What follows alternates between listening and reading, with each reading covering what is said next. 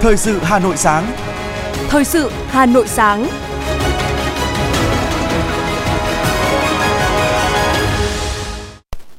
Kính chào quý vị và các bạn, bây giờ là chương trình thời sự của Đài Phát thanh và Truyền hình Hà Nội. Chương trình sáng nay, thứ ba ngày 20 tháng 6 năm 2023 có những nội dung chính sau đây.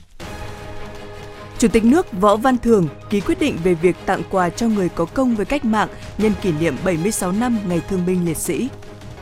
Thành phố Hà Nội yêu cầu kiểm tra xử lý thông tin về các vấn đề, vụ việc bức xúc mà báo chí phản ánh.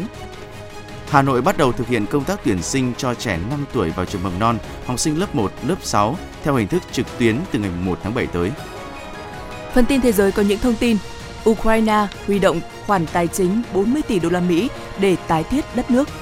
Mỹ đầu tư hơn 600 triệu đô la Mỹ hỗ trợ cộng đồng dân cư ven biển nước này trong cuộc chiến chống biến đổi khí hậu. Pakistan điều tra vụ chìm tàu ngoài khơi Hy Lạp. Sau đây là nội dung chi tiết.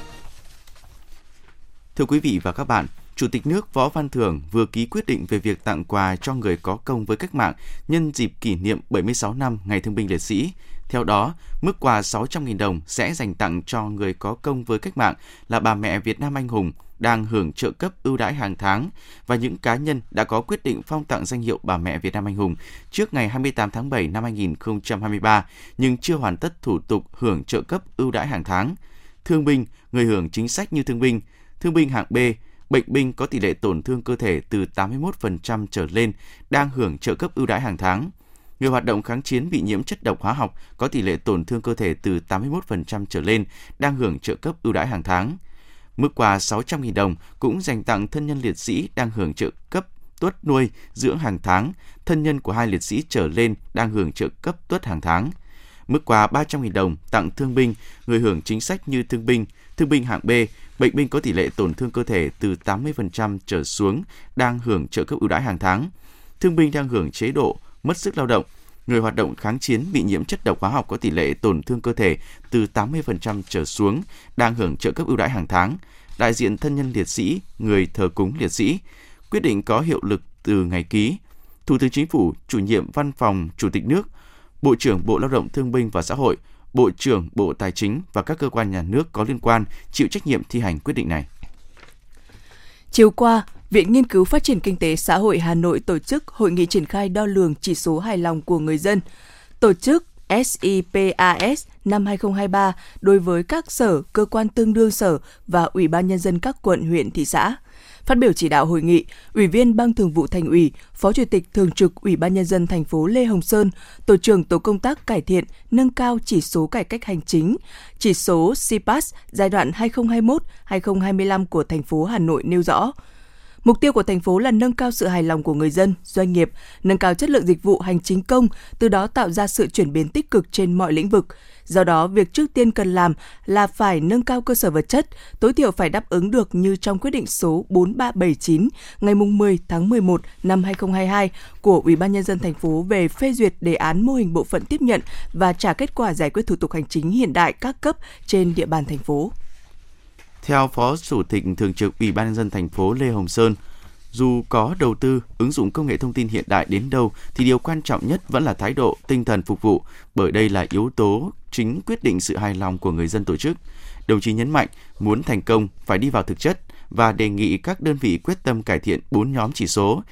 Đối với phương án đo lường chỉ số hài lòng của người dân, tổ chức đối với sự phục vụ của cơ quan đơn vị, Phó Chủ tịch Thường trực Ủy ban dân thành phố đề nghị Viện Nghiên cứu Phát triển Kinh tế Xã hội Hà Nội triển khai kế hoạch đo lường, nghiên cứu và phân tích theo yêu cầu, tiến độ đề ra, tổ chức nghiên cứu đánh giá, phân tích chỉ số, gửi các đơn vị liên quan kịp thời xây dựng và triển khai kế hoạch khắc phục.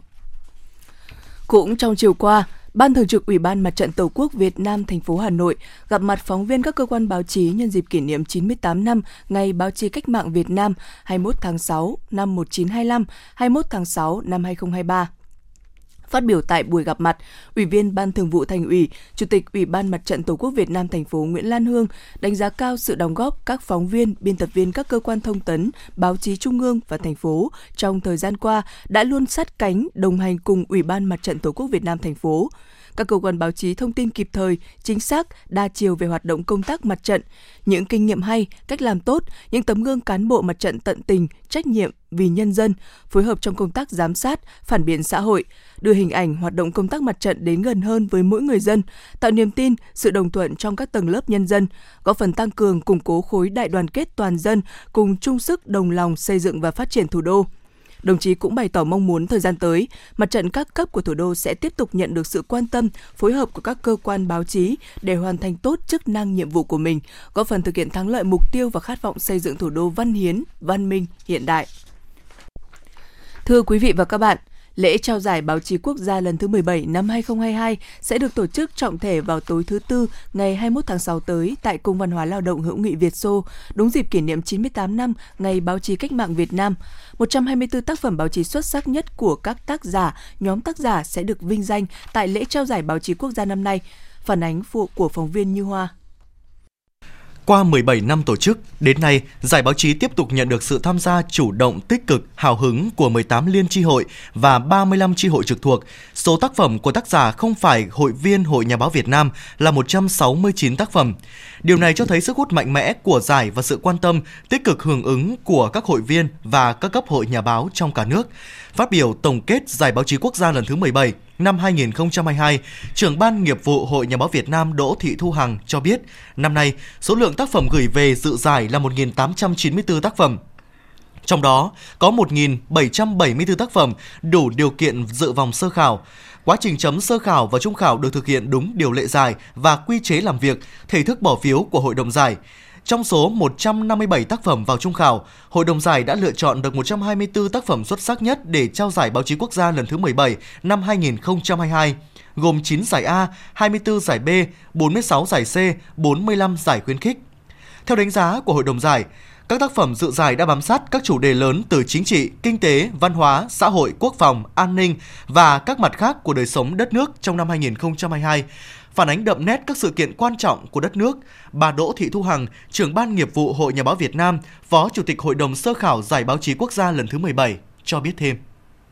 Các tác phẩm tham dự giải năm nay có chất lượng tốt, hầu hết các tác phẩm bám sát thực tiễn có tính thời sự cao, đi vào các điểm nóng trong năm 2022 trên các lĩnh vực kinh tế, chính trị, xã hội, an ninh quốc phòng, xây dựng đảng. Nhiều tác phẩm được đầu tư công phu, nội dung có tính chất phát hiện vấn đề mới, phản biện các chủ trương chính sách lớn của Đảng, Nhà nước, đề xuất nhiều giải pháp kiến tạo, cách làm hay có sức lan tỏa ảnh hưởng trong xã hội.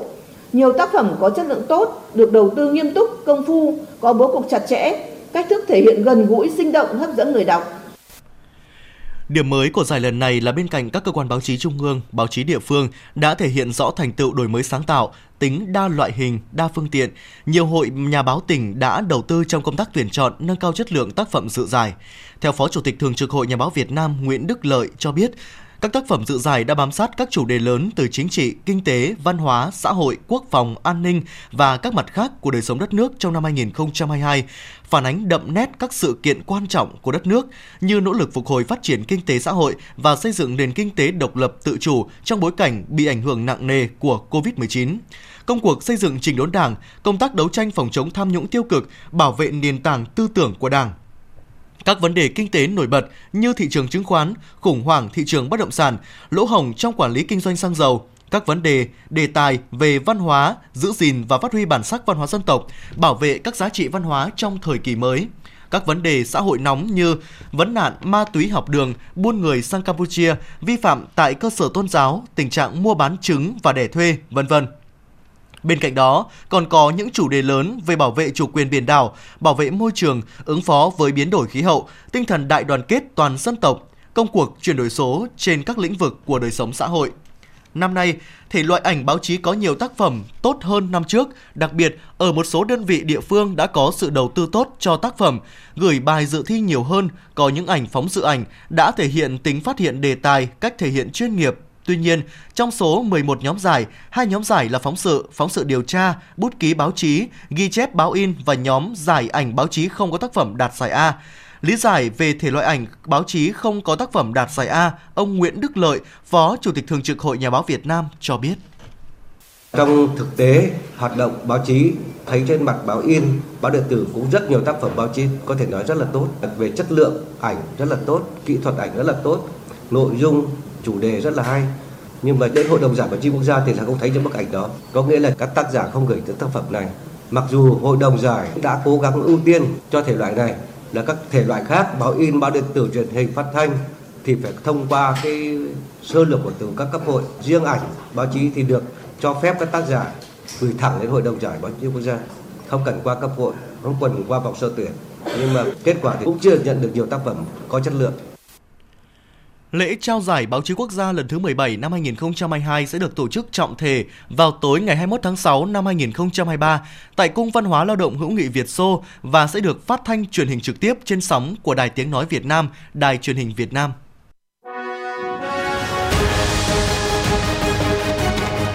Thời sự Hà Nội, nhanh, chính xác, tương tác cao. Thời sự Hà Nội, nhanh, chính xác, tương tác cao.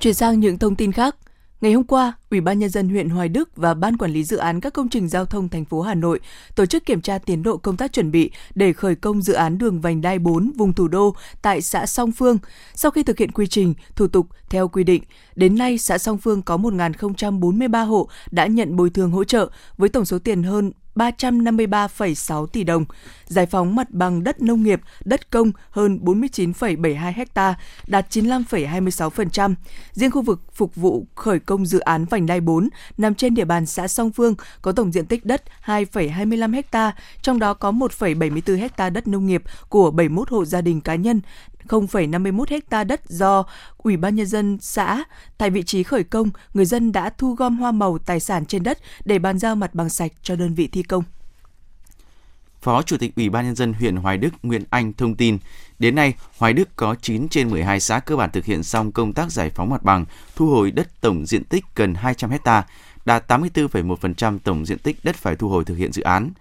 Vẫn theo vị Phó Chủ tịch Ủy ban Nhân dân huyện Hoài Đức, thực hiện chỉ đạo của Thành ủy, Ủy ban nhân dân thành phố, thời gian tới, huyện sẽ tập trung công tác xây dựng các khu tái định cư, chỉnh trang các khu nghĩa trang nhân dân, đề xuất thành phố phương án tháo gỡ khó khăn xây dựng khu nghĩa trang mới để di chuyển nốt số mộ phần còn lại, đảm bảo thực hiện đúng kế hoạch của thành phố là 31 tháng 12 năm 2023, bàn giao 100% mặt bằng sạch cho đơn vị thi công thực hiện dự án vành đai 4 vùng thủ đô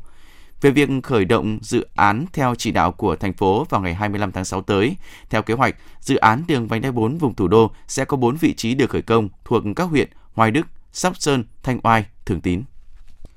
Thưa quý vị và các bạn, với diện tích đất nông nghiệp hơn 10.000 hecta, huyện Ứng Hòa đang mở hướng đột phá trong sản xuất, tận dụng tốt những tối đa tiềm năng, lợi thế để phát triển ngành nông nghiệp hiện đại và bền vững. Theo đó, ưu tiên phát triển các mô hình theo hướng sản xuất tập trung quy mô lớn, ứng dụng công nghệ cao, dần hình thành các chuỗi liên kết sản xuất tiêu thụ sản phẩm, xây dựng nhãn hiệu.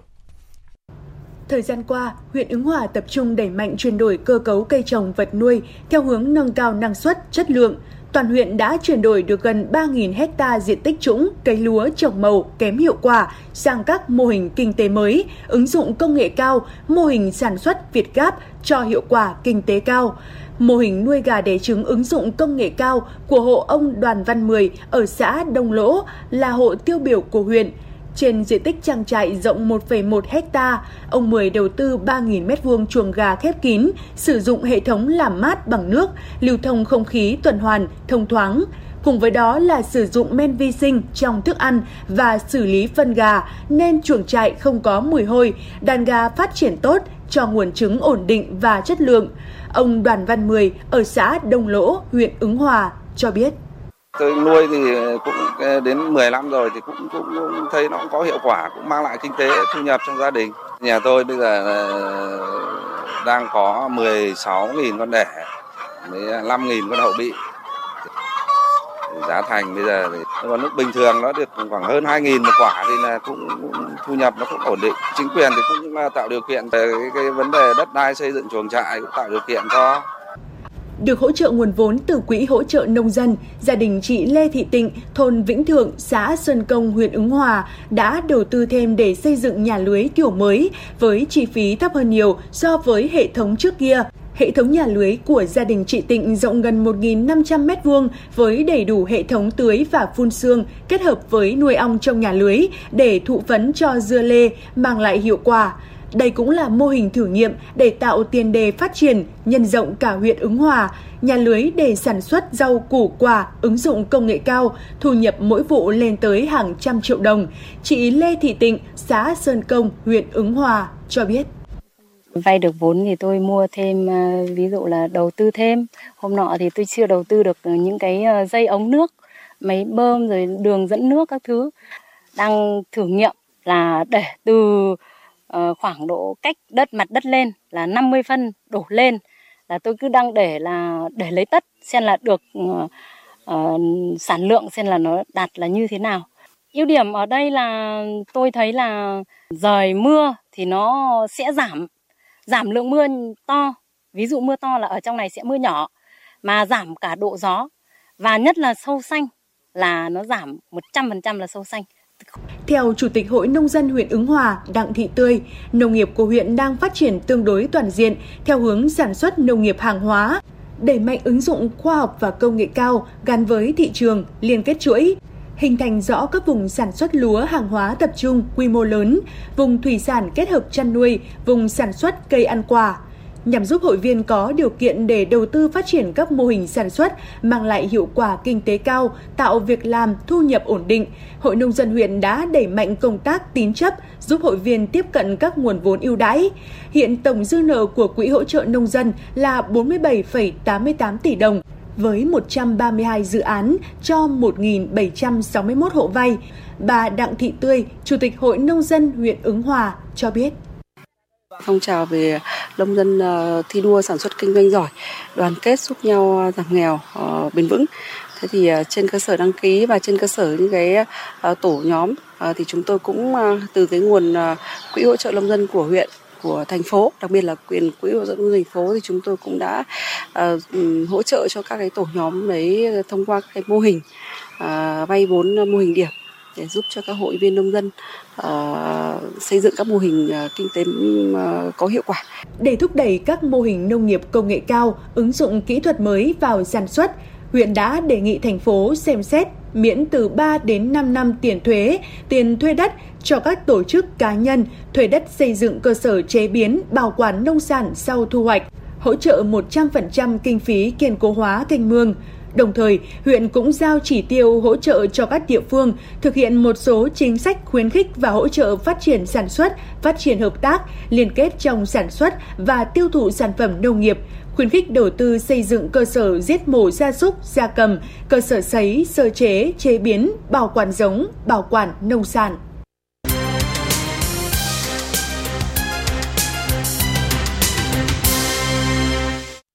Tiếp tục là phần tin. Từ ngày 1 tháng 7, Hà Nội bắt đầu thực hiện công tác tuyển sinh cho trẻ 5 tuổi vào trường mầm non, học sinh lớp 1, lớp 6 theo hình thức trực tuyến. Phụ huynh có con vào lớp 1 bắt đầu đăng ký từ ngày 1 đến ngày 3 tháng 7. Thời gian đăng ký tuyển sinh đối với trẻ 5 tuổi từ ngày 4 đến ngày 6 tháng 7 và đăng ký tuyển sinh vào lớp 6 từ ngày 7 đến ngày 9 tháng 7. Cha mẹ học sinh đăng nhập vào cổng thông tin tuyển sinh của Sở Giáo dục và Đào tạo Hà Nội tại địa chỉ https hai chấm gạch chéo gạch chéo ts đầu cấp hà nội gov vn và làm theo các bước quy định. Năm học 2023-2024, các trường học trên địa bàn thành phố vẫn áp dụng hình thức tuyển sinh trực tuyến và tuyển sinh trực tiếp để tuyển trẻ 5 tuổi vào trường mầm non, tuyển sinh học sinh lớp 1 ở trường tiểu học và tuyển học sinh lớp 6 ở trường trung học cơ sở. Sau khi hết hạn đăng ký tuyển sinh trực tuyến trên hệ thống, cha mẹ học sinh có thể trực tiếp đến trường làm thủ tục tuyển sinh. Thời gian tuyển sinh mầm non, 5 tuổi, lớp 1 và lớp 6 của các trường được thực hiện thống nhất trong khoảng thời gian từ ngày 13 tháng 7 đến hết ngày 18 tháng 7 năm 2023.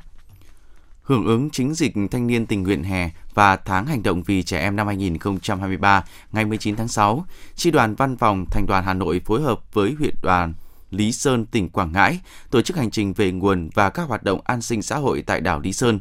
đoàn viên thanh niên tri đoàn đã đến tham quan, tìm hiểu nhà trưng bày hải đội Hoàng Sa, kiêm quản Bắc Hải, nơi trưng bày hơn 100 hiện vật cùng nhiều bản đồ tư liệu cổ chứng minh Hoàng Sa Trường Sa là của Việt Nam. Trong khuôn khổ chương trình, Tri đoàn Văn phòng Thành đoàn Hà Nội phối hợp huyện đảo Lý Sơn khánh thành công trình thanh niên sân chơi thiếu nhi tại trường mầm non Lý Sơn, huyện đảo Lý Sơn. Công trình là tình cảm của cán bộ, đoàn chuyên trách, đoàn viên tri đoàn văn phòng cơ quan thành đoàn Hà Nội gửi tặng thanh thiếu nhi huyện đảo Lý Sơn, đồng thời là hoạt động hướng về biển đảo ý nghĩa của tuổi trẻ thủ đô. Cũng trong dịp này, Chi đoàn Văn phòng Cơ quan Thành đoàn Hà Nội gửi tặng 10 xuất quà cho các em thiếu nhi khó khăn tại trường mầm non Lý Sơn với tổng trị giá 10 triệu đồng. Mỗi xuất quà gồm các dụng cụ học tập, cặp sách, vở và 500.000 đồng tiền mặt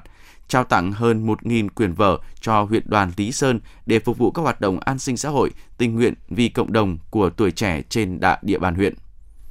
nhằm động viên tiếp sức kịp thời cho các em học có hoàn cảnh khó khăn, quận Long Biên vừa tổ chức đi thăm, tặng quà và trao học bổng cho các em học sinh nghèo vượt khó. Theo đó, quận đã tặng quà cho gần 400 trẻ em có hoàn cảnh đặc biệt trị giá gần 300 triệu đồng, phối hợp với Ủy ban Mặt trận Tổ quốc trao tặng 5 suất học bổng trị giá 25 triệu đồng nhằm chia sẻ hỗ trợ giúp đỡ các em có đủ điều kiện đến trường, được học tập và rèn luyện, góp phần nâng cao dân trí, cải thiện dân sinh, tạo điều kiện tốt nhất để các em được học tập, phấn đấu và trưởng thành. Đây là các hoạt động kết nối an sinh nhân dân kỷ niệm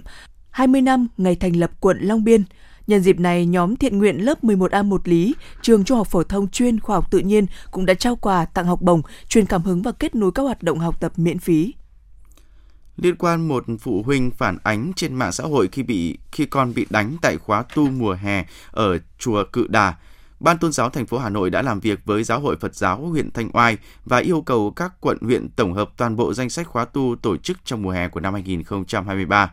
Thời gian tới, Ban Tôn giáo Hà Nội cũng sẽ tổ chức đoàn kiểm tra công tác tổ chức khóa tu mùa hè trên địa bàn thành phố, trong đó tập trung vào khóa tu có từ 200 khóa sinh trở lên. Chiều qua, Hội Liên hiệp Phụ nữ thành phố Hà Nội tổ chức gặp mặt đoàn vận động viên Hà Nội tham gia Hội thi dân vũ và thể dục thể thao toàn quốc năm 2023 do Trung ương Hội Liên hiệp Phụ nữ Việt Nam tổ chức tại tỉnh Bắc Giang từ ngày 21 đến 23 tháng 6 năm 2023. Đoàn vận động viên Hà Nội có tổng số 58 cán bộ, huấn luyện viên, vận động viên tham gia thi đấu, trong đó 6 vận động viên thi đấu cầu lông, 10 vận động viên thi đấu bóng truyền hơi và 33 vận động viên thi dân vũ. Thay mặt Thường trực Hội Liên hiệp Phụ nữ thành phố, bà Lê Kim Anh, Chủ tịch Hội Liên hiệp Phụ nữ thành phố Hà Nội, gửi lời chúc sức khỏe và cảm ơn 44 vận động viên đã khắc phục khó khăn, sắp xếp công việc gia đình, đoàn kết tham gia hội thi. Với tinh thần phụ nữ Việt Nam khỏe đẹp, các vận động viên rất hăng hái tham gia và kỳ vọng đây sẽ là dịp để chị em giao lưu học hỏi, tăng cường tình đoàn kết giữa chị em phụ nữ thủ đô và phụ nữ cả nước, Tại chương trình, Hội Liên hiệp Phụ nữ thành phố đã trao tặng quà các vận động viên tham gia Hội thi dân vũ và thể dục thể thao toàn quốc năm 2023. Hướng đến ngày toàn dân phòng chống ma túy 26 tháng 6 năm 2023, Hội Liên hiệp Phụ nữ quận Hà Đông đã tổ chức tập huấn chuyên đề ma túy, thực trạng và giải pháp cho 280 người là Chủ tịch Hội Phụ nữ, Chi hội trưởng Phụ nữ và cán bộ hội trên địa bàn quận Hà Đông. Tham gia lớp tập huấn, tuyên truyền viên Đại tá Lê Tiến Trung, nguyên trưởng phòng pháp luật và nghiệp vụ, Cục Cảnh sát điều tra tội phạm về ma túy Bộ Công an cập nhật thông tin về tình hình ma túy và công tác phòng chống ma túy trên thế giới nói chung và tại Việt Nam diễn biến tại địa bàn thành phố Hà Nội nói riêng. Giới thiệu những tác hại của ma túy và các loại ma túy hiện nay, phương thức hoạt động của loại tội phạm ma túy mà chủ yếu là lôi kéo các đối tượng là học sinh cấp 2 và cấp 3, qua buổi tập huấn nhằm trang bị kiến thức cơ bản về công tác phòng chống ma túy, các kỹ năng truyền thông nhằm góp phần thực hiện hiệu quả công tác phòng chống ma túy trên địa bàn thành phố.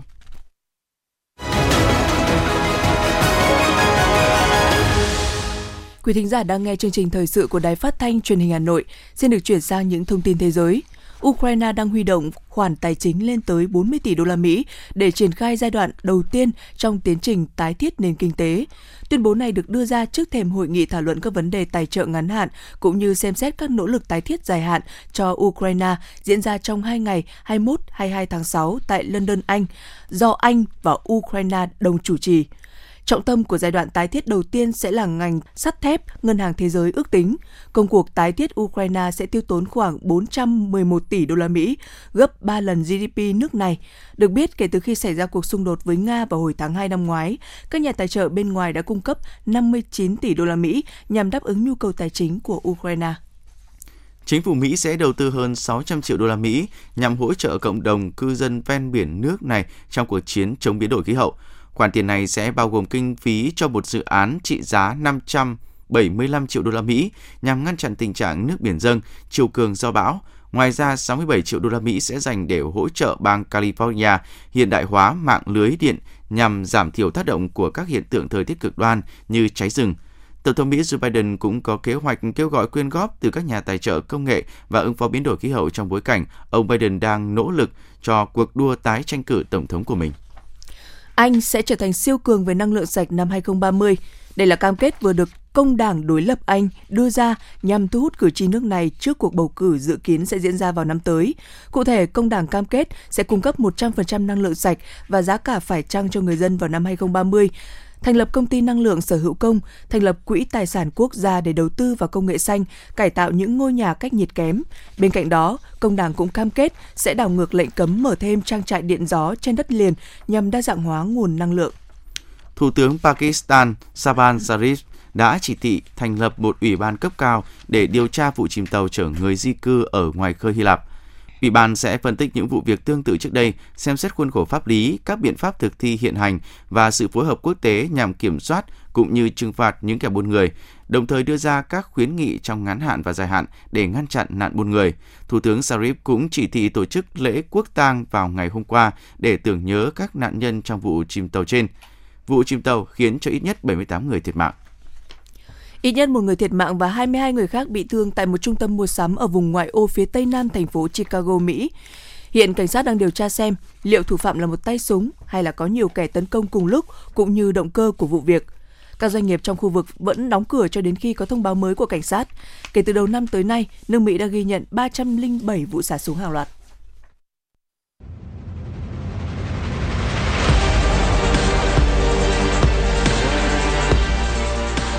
Bản tin thể thao. Bản tin thể thao.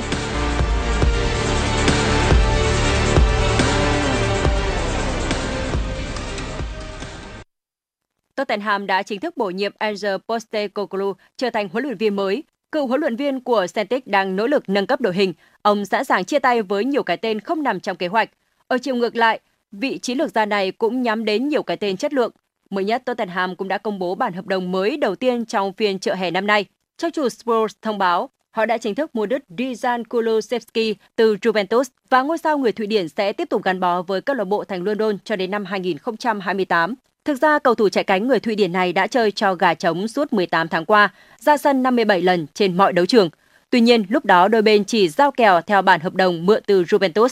Thể hiện được phẩm chất tốt nhất của mình ở nước Anh, giúp ngôi sao 23 tuổi được Tottenham mua đứt với giá 30 triệu euro, thấp hơn 5 triệu euro so với giao kèo ban đầu. Hiện đôi bên chưa công bố mức lương mà ngôi sao người Thụy Điển sẽ nhận được ở đội bóng ngoại hạng Anh.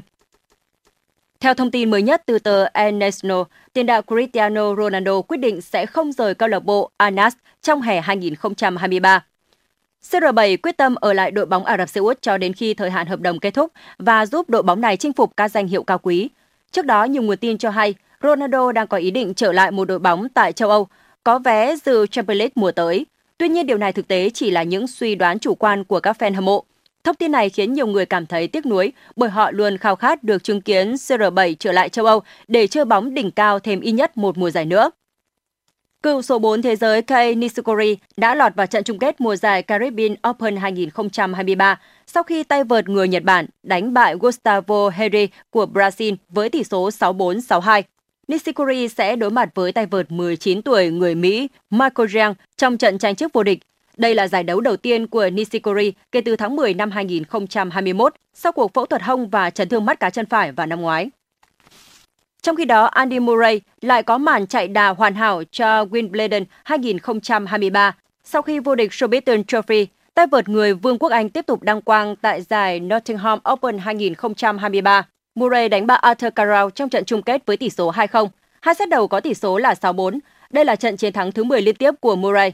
Bước vào ngày thi đấu cuối cùng của giải golf US Open 2023, William Craig dẫn đầu bảng xếp hạng cùng Ricky Fowler. Tuy nhiên, trong một ngày thi đấu không tốt, Fowler đã tự loại mình khỏi cuộc đua vô địch khi mắc một loạt sai lầm ở trạng cuối, với hai birdie nhưng dính tới 7 bogey. Trong khi đó, cựu số 1 thế giới Rory McIlroy cũng chơi không thật sự xuất sắc khi hoàn thành ngày thi đấu cuối với điểm event pass 70-70.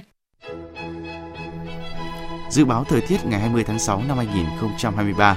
Trung tâm Dự báo Khí tượng Thủy văn Quốc gia thông tin dự báo thời tiết ngày hôm nay. Khu vực Hà Nội có mây, chiều tối và đêm có mưa rào và rông rải rác, ngày nắng, có nơi nắng nóng, gió đông nam đến nam cấp 2, cấp 3. Trong mưa rông có khả năng xảy ra lốc xét và gió giật mạnh, nhiệt độ từ 25 đến 35 độ C.